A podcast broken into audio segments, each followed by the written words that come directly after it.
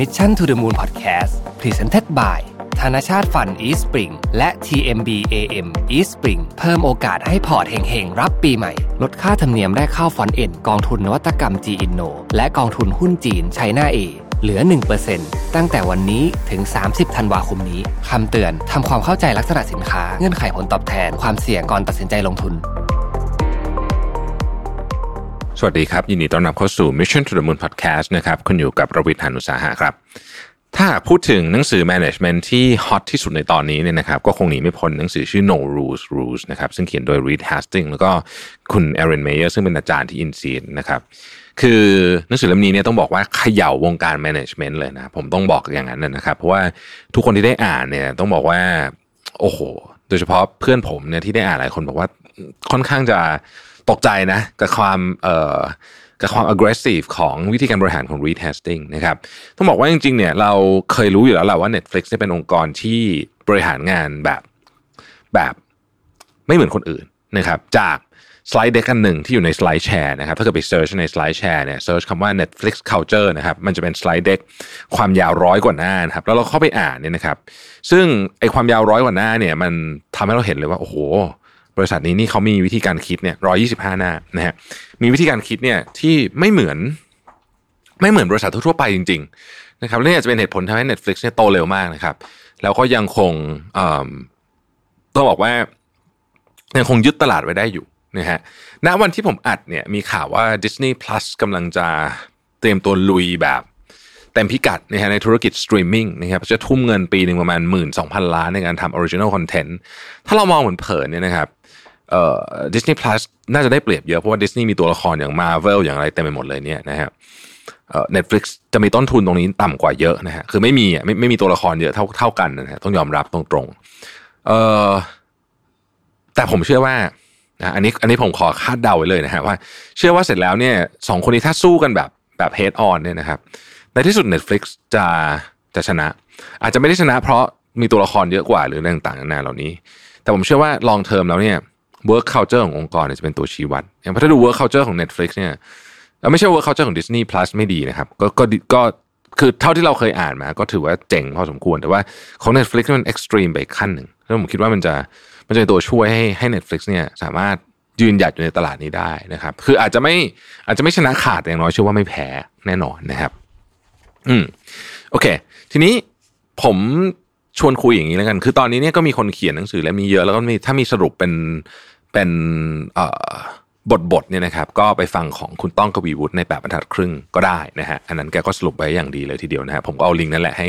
น้องๆที่ออฟฟิศฟังนะครับแต่อยากจะเล่าให้ฟังถึงความรู้สึกในการอ่านแล้วกันผมอาจจะไม่ได้เล่าเนื้อหาแบบเยอะๆแต่ว่าจะเล่าความรู้สึกในการอ่านนะฮะไล่เรียงไปตามแต่ละบทนะครับผมบอกว่านี่เป็นหนังสือที่อ่านไปบทแรกผมก็สั่งซื้อให้ทีมลีดทุกคนเลยนะฮะเพราะผมรู้สึกว่าเฮ้ยนี่อาจจะเป็นคำตอบของสิ่งที่เราหาอยู่ก็ได้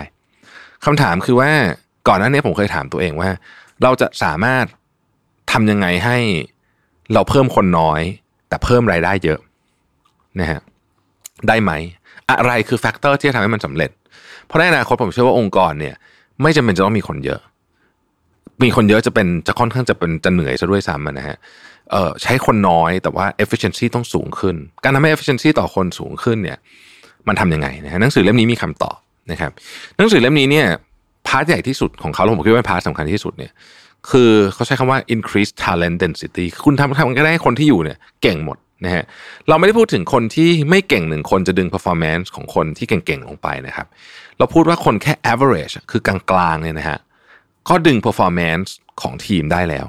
นะครับดังนั้นเนี่ย Netflix เนี่ยจึงให้ความสำคัญกับเรื่องนี้มากวิธีการจ้างคนเก่งทำยังไงก็จ่ายเงินแพงที่สุดนะตรงไปตรงมาเลยนะฮะจ่ายเงินแพงกว่าคู่แข่งจ่ายเงิน top of the market ไปเลยนะฮะอันนี้คือวิธีการเอาคนเก่งมารวมกันให้เยอะที่สุดนะครับก็บอกว่าองค์กรที่สามารถเอาคนเก่งมารวมกันให้เยอะที่สุดได้เนี่ยจะเป็นองค์กรที่ไม่ต้องทำอะไรเยอะมันจะไปของตัวมันเองเพราะว่าคนเก่งเนี่ยจะอินสปายแล้วก็จะดึงกันละกันนะครับ Netflix เอ่อ Reed Hastings เขาเล่าถึงตอนที่ Netflix เจอ .com bubble ตอนนั้นบริษัทเขายังเล็กๆอยู่มีคนสักร้อยกว่าคนเท่านั้นเองนะครับเขาจำเป็นจะต้องเอาคนออกสี่สิบคนซึ่งก็แน่นอนว่าเขาต้องเก็บคนที่เก่งไว้ออกแล้วก็เอาคนที่ธรรมดาออกไปเนี่ยนะฮะตอนแรกเขากลัวมากเลยว่าอุ๊ยเดี๋ยวมอรัลจะเสียหรือเปล่านะฮะเดี๋ยวคนจะไม่อยากทำงานมั้ยจะกลัวถูกไล่ออกอีกหรือเปล่าอะไรเงี้ยแต่ปรากฏว่าพอเหลือแต่คนเก่งนะฮะperformance ดีขึ้น อย่างไม่น่าเชื่อเขาบอกเขาไม่ตอนแรกเขาไม่รู้จริงๆนะว่ามันเกิดอะไรขึ้นแต่พอมองย้อนกลับไปแล้วไปไปเก็บข้อมูลเนี่ยจึงได้พบว่าอ๋อจริงๆแล้วเนี่ยสิ่งที่มันเกิดขึ้นก็คือ higher talent density ก็คือคนเก่งรวมอยู่กันมากขึ้นทำให้คนจำนวนน้อยลงคือเหลือแปดสิบคนเนี่ยทำงานได้เยอะกว่าตอนมีหนึ่งร้อยยี่สิบคนซะอีกนะฮะซึ่งถ้าเรามองแบบนี้เนี่ยนะครับนั่นหมายความว่าการที่เรามีทีมที่ยอดเยี่ยมเนี่ยจำเป็นจะต้องถูกดีไซน์จริงๆนะฮะทีมยอดเยี่ยมเนี่ยไม่ใช่แค่ performance อย่างเดียวนะครับแต่ว่านิสัยอะไรต่างๆเนี่ยต้องดีด้วยเขาบอกมีพวก jerks เนี่ย jerks ก็คือแบบเอ่อไอแบบคืออาจจะทำงานดีอะนะฮะแต่ว่าแบบแบบนิสัยแย่ทำลายทีม spirit พวกนี้ก็ต้องเอาออกเหมือนกันนะฮะดังนั้นเนี่ย pessimist ก็เหมือนกันนะฮะ pessimist คือพวกคิดลบพวกนี้ก็ต้องถูกออกเหมือนกันเนี่ยนะฮะเอ่อคนนิสัยดีแต่แต่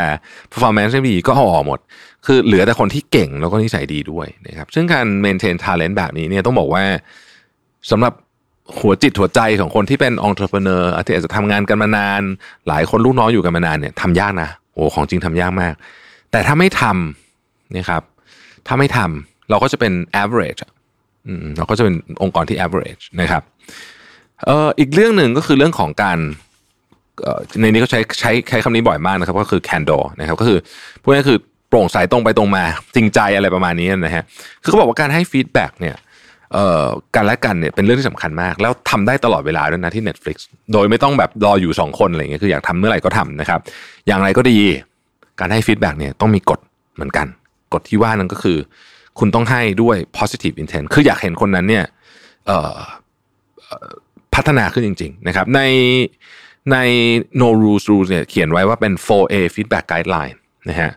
A ที่หนึ่งคือ aim to assist นะต้องต้องต้องต้อง with positive intent A ที่สองคือ actionable ให้ feedback เสร็จแล้วเนี่ยมันต้องเอาไปทำอะไรต่อได้นะครับฝั่ง receive ก็เป็น appreciate กับ accept or discard นะเป็น โฟร์ เอ ของ feedback guideline ที่ Netflix นะครับซึ่งผมคิดว่าอันนี้ก็เป็นพาร์ทที่สำคัญมากๆเช่นกันนะครับต้องมีการให้ฟีดแบ็กตลอดเวลาคนมันจะพัฒนาได้มันก็พัฒนาจากฟีดแบ็กนี่แหละนะฮะแต่มันต้องเป็นอะไรที่ไม่เป็นการทำร้ายซึ่งกันและกันด้วยอย่าใช้ฟีดแบ็กเป็นอาวุธว่างั้นเถอะนะครับเอ่อพอคุณมีคนเก่งแล้วนะฮะสิ่งที่เขาทำต่อไปคือ remove control เอาการควบคุมต่างๆออกให้หมดที่นี่ไม่มีว่าคุณจะต้องลาหยุดกี่วันนะฮะนู่นนี่กี่วันที่นี่เวลาเดินทางหรือว่าไปใช้เงินกินข้าวเลี้ยงลูกค้าไม่ต้อง approve ไม่มีว่าระดับ เอ วี พี ถ้าได้เท่านี้นู่นนี่ได้เท่านี้นะครับเขาเขียนคำเดียวเลย act act in Netflix best interest คือคุณทำอะไรก็ได้อะที่ตอบคำถามได้ว่านี่คือ best interest ของ Netflix หรือเปล่านะครับคือทำเพื่อประโยชน์สูงสุดขององค์กรนะครับไม่ต้องเอ่อไม่ต้องไม่ต้องไปทำอะไรให้มันแบบยุ่งยากคำถามคือจะมีคนโกงไหมมีนะครับแต่ว่าเอ่อผลที่ได้จากอิสระอันนี้เนี่ยมันมันมากกว่า loss ที่เสียไปจากคนโกงมากและคนโกงเมื่อถึงเวลาที่จับได้ก็ออกนะฮะก็ออกเรื่องบอกว่า Netflix เนี่ยจะไม่มี burden อะไรพวกนี้ไม่ต้องมีใครมานั่งกรอกฟอร์มขออนุญาตนู่นนี่อะไรให้มันเสียเวลานะครับซึ่งซึ่งแน่นอนว่าพอเป็นแบบนี้ปุ๊บเนี่ยเอ่อคนก็จะมีอิสระในการทำงานมากขึ้นนะฮะแล้วก็เมื่อคุณมีแต่ high performer เมื่อคุณมีแต่ culture ที่เป็นที่เป็นพูดได้ตรงๆตลอดเวลาเนี่ยนะครับพนักงานกันเองนั่นแหละจะช่วยดูแลว่าคนอื่นเนี่ย อ, อ, อยู่ในทางที่ดีหรือเปล่าเนี่ยนะครับเพราะฉะนั้นนี่ก็เป็นเป็นอีกอันหนึ่งนะครับอย่างที่บอกไม่ต้องกลัวนะว่าจะมีคน abuse system หรือเปล่ามันจะมีครับแต่ผลประโยชน์จากการที่เราให้อิสระเนี่ยมันเยอะกว่าการถูก abuse โดยคนไม่กี่คนแล้วเมื่อเราจับได้ก็เอาออกให้หมดนะฮะอันที่สามเนี่ยครับเอ่อคือเรื่อง Pay the Top of the Market นะ Pay the Top of the Market เนี่ยก็คือแน่นอนนะคือใครก็ตามที่อยู่ที่ Netflix เนี่ยจะรู้เลยว่าตัวเองเนี่ยนะครับเป็นคนที่ได้รับการจ่ายเงินเยอะที่สุดนะฮะแล้วเอ่อถ้าคือคือการไม่เขาไม่ได้ดู performance แบบเดี่ยวๆอย่างนั้นนะเขาจะดูว่าโอเคเราเอาคนที่เก่งที่สุดมาจ่ายเงินเขาเยอะที่สุดแล้วคุณตามทำตามที่เราคาดหวังไว้ได้หรือไม่นะครับเพราะฉะนั้นเนี่ยอันนี้ก็จะเป็นวิธีการคิดเรื่องเงินนะครับแน่นอนคำถามว่าคอสต้นทุนต้องสูงกว่าไหมอ่ะแน่นอนมันต้องสูงกว่าคนอื่นอยู่แล้วแต่ว่าเอ่อ Reed Hastings เขาเชื่อมากว่าต้นทุนที่สูงกว่าเนี่ยมันคุ้มจากผลงานที่ได้ออกมาที่มันจะดีกว่าเยอะเลยเนี่ยนะครับการทำแบบนี้เนี่ยเอ่อต้องบอกว่าอาจจะทำให้เกิดความ สยองขวัญ น, นิดหน่อยนะกับผู้บริหารแต่ว่าถ้าเกิดเรากลับวิธีคิดกันดูเราอยากใช้วิธีแบบ Netflix เนี่ยคือแทนที่เราจะคิดว่าเราหาเงินได้เท่าไหร่แล้วเราจ่ายเงินคนอื่นได้เท่าไหร่เนี่ยเราจะต้องคิดกลับกันว่าถ้าเรามีคนเก่งมากๆเนี่ยเราจะหาเงินได้เท่าไหร่นะฮะถ้าเราเพิ่มคอสไปเลยตอนนี้ ห้าสิบเปอร์เซ็นต์ เนี่ยเราจะสามารถหาเงินเพิ่มได้เยอะเท่าไหร่นะครับบางทีเนี่ยมันอาจจะตอบคำถามที่ว่าเราจำเป็นจะต้องมีคนเยอะไหมเพื่อที่จะขยายธุรกิจเท่าสองเท่าต่อจากนี้คำตอบผมคือถ้าเป็นในอดีตเนี่ยอาจจะนะครับต้องมีคนเยอะแต่ตอนนี้อาจจะไม่จำเป็นแล้วเหตุผลก็เพราะว่าคนหนึ่งคนที่เก่งมากๆในยุคนี้เนี่ยโดยเฉพาะใน creative role เนี่ยนะครับอาจจะสามารถทำงานได้เท่ากับห้าสิบคน average อันนี้ไม่จริงใน operation role นะคือสมมุติว่าคุณสมมุติว่าคุณมีหน้าที่เอ่อเย็บผ้าอย่างเงี้ยคือคนที่เย็บผ้าเก่งคนเย็บผ้าไม่เก่งเนี่ยต่างกันอย่างมากก็ สองถึงสาม เท่านะฮะแต่ถ้าเกิดคุณมีหน้าที่ดีไซน์ลายของผ้านะคนที่เก่งกับคนที่ไม่เก่งเนี่ยอาจจะทำให้ของเนี่ยขายต่างกันได้ห้าสิบเท่าร้อยเท่าเป็นไปได้นะฮะอย่างเงี้ยเป็นต้นนะครับอีกอันนึงคือเรื่องของความโปร่งใสเมื่อมาถึงเรื่องตัวเลขกับ performance เขาบอกว่าที่นี่เนี่ยโปร่งใสมากๆนะครับคือจะให้ทุกคนเห็นเลยว่าตัวเลขที่มันเกิดขึ้นเนี่ยมันมีผลกระทบยังไงเกิดขึ้นยังไงบวกลบยังไงนะครับซึ่งความโปร่งใสเนี่ยมันก็แน่นอนว่าแลกมาด้วยด้วยความเข้าใจว่าเฮ้ยถ้าเกิดคุณเอาข้อมูลลับเนี่ยไปเปิดเผยเนี่ยคุณอาจจะติดคุกได้นะคือทำให้ทุกคนเข้าใจแบบนั้นแล้วก็เปิดเผยเลยนะครับเขาบอกว่าเคยมีพนักงาน Netflix นึงก็เขียนในเล่มนะบอกว่าเดินเข้าไปในห้องประชุมเนี่ยแล้วก็เขียนมันเป็นเรื่องแบบ performance review อะไรแบบนี้นะฮะ business uh, review quarterly นะครับเขาขึ้นสไลด์แรกเลยบอกว่า you go to jail if you trade on this or if your friend does confidential do not share แค่นี้แล้วทุกคนก็ไม่แชร์เพราะว่าพวกนี้มันเป็นข้อมูลที่ถ้าสมมุติว่าคุณรู้ก่อนนะฮะแล้วคุณไปซื้อหุ้น Netflix อะไรแบบนี้นะฮะอันนี้ก็คือ insider tradingนะฮะซึ่งก็มีโอกาสที่จะติดคุกได้เขาก็เขียนเตือนไว้เลยเพราะฉะนั้นเนี่ยความโปร่งใสพวกนี้เนี่ยจะทำให้คนแต่ละคนรู้ว่าสิ่งที่ตัวเองทำเนี่ยมันไปส่งผลกระทบยังไงกับใครบ้างนะครับข้อต่อไปก็คือ no decision making approvals needed คือนี่แหละคนเก่งมาอยู่รวมกันละคุณก็ไม่ต้องคุณก็ไม่ต้องเอ่อใช้คำว่าอะไรอ่ะไม่ต้องมีระบบอะไรมาควบคุมอะไรคุณก็ให้เขา approve งานของเขาไปตาม process เองนะครับ Netflix เนี่ยมีสิ่งที่เรียกว่า innovation culture ซึ่งผมชอบมากเลยนะเนี่ยนะ innovation culture เนี่ยบอกว่าเป็นสี่ step นะครับอันแรกนี่คือ farm for distant or socialize the idea ก็คือพูดคุยกับคนเยอะๆนะครับว่าเฮ้ยไอเดียเนี่ยมันมันมันเวิร์คไหมนะครับแล้วก็อันที่สอง for big idea test it out นะฮะมีการทดสอบสมมติฐานนะครับอันที่สาม ask uh, the informed captain make your betคือเขาบอกว่าเวลามาที่ Netflix เนี่ยคุณจะเหมือนมีชิปในคาสิโนนะครับที่เป็น hypothetical chip นะชิปในจินตนาการที่คุณสามารถเบทได้แล้วเป็นโปรเจกต์ของคุณคุณก็เบทนะฮะแล้วคุณก็จะรู้ว่ามันทำได้เยอะน้อยแค่ไหนนะครับ if succeed celebrate if fail sunshine it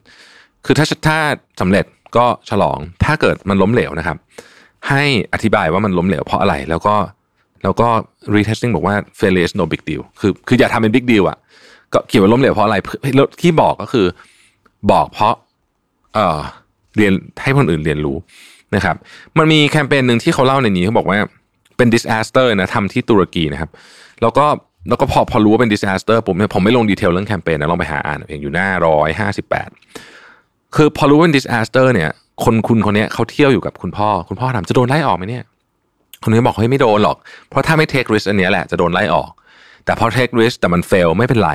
แค่ต้องเขียนเท่านั้นเองว่าเออมันเกิดขึ้นจากอะไรเพื่อให้เป็นการเอ่อเรียนรู้จากคนอื่นแค่นั้นเองนะครับนี่ก็คือ culture ที่ที่แข็งแรงมากๆนะครับ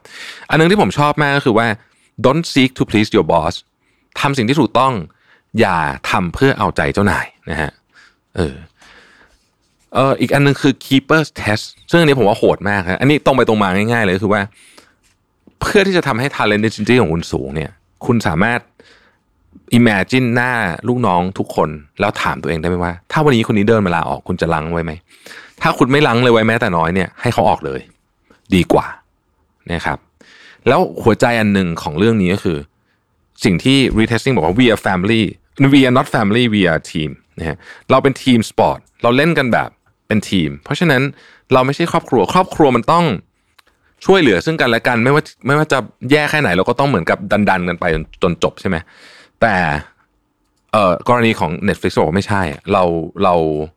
เราไม่ได้เป็นครอบครัวเราเป็นทีมเพราะฉะนั้นทีมเนี่ยคุณเกเรคุณเล่นไม่ดีคุณไม่ซ้อมคุณไม่ได้เล่นคุณเกเรคุณเล่นไม่ดีเราขายคุณเป็นต้น นะฮะ we are a team not a family นะฮะเพราะฉะนั้นผมว่าอันนี้ก็เป็นเรื่องที่สำคัญเหมือนกันนะครับแล้วถ้าเกิดว่าเนี่ยเขาบอกเลยว่าถ้าสมมติว่า keepers test ก็คือถ้าสมมติคนนี้ไม่ยื่นใบลาออกเนี่ยคุณจะรั้งเขาไว้ไหมถ้าไม่รั้งให้รีบออกไปเลยนะครับซึ่งเป็นเรื่องที่สำคัญมาก Netflix บอกว่าอันนี้รวมถึง retesting ตัวเขาเองก็บอกกับบอร์ดแบบนั้นว่าวันนึงถ้าเกิด retesting มายื่นใบลาออกแล้วบอร์ดไม่อยากรั้งเขาไว้ก็บอกก็ให้ไปเลยนะฮะเป็นต้นนี่นะครับผมว่าอันนี้ก็ดูโหดดีเหมือนกันนะฮะเขาบอกว่าสิ่งที่ไม่ควรทำคือไม่ควรจะมีโควต้าว่าจะต้องเอาออกกี่เปอร์เซ็นต์แบบนี้ไม่ดีนะครับคือคนไหนที่ต้องเอาออกก็เอาออกคนไหนที่ไม่ต้องเอาออกก็ไม่ต้องเอาออกไม่มีการเอาออกเลยก็ไม่เป็นไรนะฮะคำถามคือทำแบบนี้แล้วเนี่ย overall turnover ของ Netflix เนี่ยเยอะกว่าคนอื่นไหมนะครับเอ่อถ้าดูเปอร์เซ็นต์รวมเนี่ยพอๆกับบริษัทอื่นนะไม่ได้เยอะขึ้นบางคนอาจจะคิดว่าเฮ้ยทำแบบนี้คนจะต้องลาออกเยอะขึ้นแน่เลยนะครับก็ไม่นะฮะแต่ว่าถ้าไม่ดูเปอร์เซ็นต์ย่อยเนี่ยจะเห็นว่าการไล่ออกเนี่ยเยอะขึ้นเกินการให้ออกเนี่ยเยอะขึ้นนะครับปิดท้ายนะฮะก็คือ circle feedback กับ lead with context not control ผมพูดรวมๆไปเลยแล้วกันว่าในองค์กรที่เป็น high performer มากๆเนี่ยคุณเวลาคุณนำเนี่ยคุณต้องนำด้วยด้วยบริบทไม่ใช่การควบคุมพูดง่ายๆก็คือคุณคิดคุณ align goal กันนะฮะคำหนึ่งในหนังสือที่ผมชอบมากคือ highly aligned loosely coupled คุณต้องทำให้ทั้งองค์กรรู้ว่าเป้าอยู่ที่ไหนนะครับทำยังไงนะ retesting คุยกับลูกน้องเยอะมากนะครับเขาคุยกับลูกน้องแบบในนี้เป็นแบบเป็นหลายร้อยคนนะทุกปีแล้วใช้เวลาคนหนึ่งเยอะด้วยนะฮะเพื่อจะให้ทุกคนดูว่าต้องอะไรโกงองค์กรเป็นยังไง Lucy Couple คือว่าไม่ต้องไปบอกหนึ่ง สอง สาม สี่ไม่ต้องไปตั้งกฎเกณฑ์เพราะคนเหล่านี้เก่งอยู่แล้วใช่ไหมเก่งแล้วก็ให้เขาทำของเขาเองนะครับอันนี้ก็เป็นมุมมองของเอ่อ Netflix นะครับซึ่งผมต้องบอกว่าอันนี้ผมสรุปสั้นมากนะฮะคือของจริงมันยาวกว่านี้เยอะแต่ผมจะบอกว่าผมคิดว่ามันคือวิธีคิดของแมเนจเมนต์ยุคใหม่จริงแล้วผมอ่านแล้วผมแบบขนลุกทุกบทเลยรู้สึกว่าแบบเฮ้ยต้องเอาไปทำอ่ะต้องไปทำนะฮะเพราะฉะนั้นเนี่ยอันนี้เป็นจุดที่น่าสนใจว่าเราจะทำได้ขนาดไหนนะครับแล้วเราจะเราจะสามารถอัดแอปทุกอย่างมาได้ไหมส่วนตัวคิดว่าทำได้ทุกข้อนะแต่จะใช้เวลานะครับผมเนี่ยคุยกับทีมเฮดไว้บอกว่าปีหนึ่งเราต้องทำแบบนี้ให้ได้นะเราต้องเป็น high performance company ให้ได้เราอาจจะมีต้องบอกว่าคนไม่เยอะขึ้นจากนี้เท่าไหร่นะฮะแต่จะต้องสามารถ generate revenue สองเท่าสามเท่าจากตอนนี้ได้โดยที่ไม่ต้องใช้คนเยอะขึ้นนะครับโดยการทำให้ทุกคนเป็น high performer เพราะ high performer จะดึงดูด high performer ด้วยกันแล้วถึงตอนนั้นเนี่ย cost ที่ต้องจ่ายทุกคนเนี่ยมันก็ justify ได้แม้ว่าจะจ่ายแพงที่สุดในตลาดก็ตามเนี่ยนะฮะวันนั้นที่เราค่อยๆขยับไปเนี่ยไม่บอกว่าสามารถทำได้ในทันทีแต่ว่าเราสามารถทำแบบนั้นได้ถ้าเราค่อยๆดีไซน์เรื่องนี้นะครับแทนที่เราจะจ้างคน average มาแล้วจ่ายเงินเดือน average ก็จะทำให้เราได้บริษัท average ถ้าเราจ้างคนเก่งมากๆจ่ายเงินเดือนคนเก่งมากๆเราก็จะได้บริษัทที่เก่งมากๆนะฮะ top performer นั่นเองนะครับเป็นหนังสือที่ผมขอใช้คำว่าห้ามพลาดด้วยประการทั้งปวงนะฮะที่ผมพูดมาเนี่ยมันสรุปสั้นมากนะครับเพราะฉะนั้นควรจะไปอ่านเล่มจริงเป็นอย่างยิ่งคุณจะได้อะไรที่แบบผมเชื่อว่าคุณไม่ได้จากหนังสือ management เล่มอื่นนี่คือเสน่ห์นะฮะของหนังสือ management ที่เขียนโดยบุคคลที่ประสบความสำเร็จจริงๆนะครับขอบคุณที่ติดตาม Mission to the Moon นะครับสวัสดีครับ Mission to the Moon Podcast Presented by ธนชาติฟัน East Spring และ ที เอ็ม บี เอ เอ็ม East Spring เพิ่มโอกาสให้พอร์ตเฮงๆรับปีใหม่ลดค่าธรรมเนียมแรกเข้า Fund N กองทุนนวัตกรรม G-Inno และกองทุนหุ้นจีน China A เหลือ หนึ่งเปอร์เซ็นต์ ตั้งแต่วันนี้ถึงสามสิบธันวาคมนี้คำเตือนทำความเข้าใจลักษณะสินค้าเงื่อนไขผลตอบแทนความเสี่ยงก่อนตัดสินใจลงทุน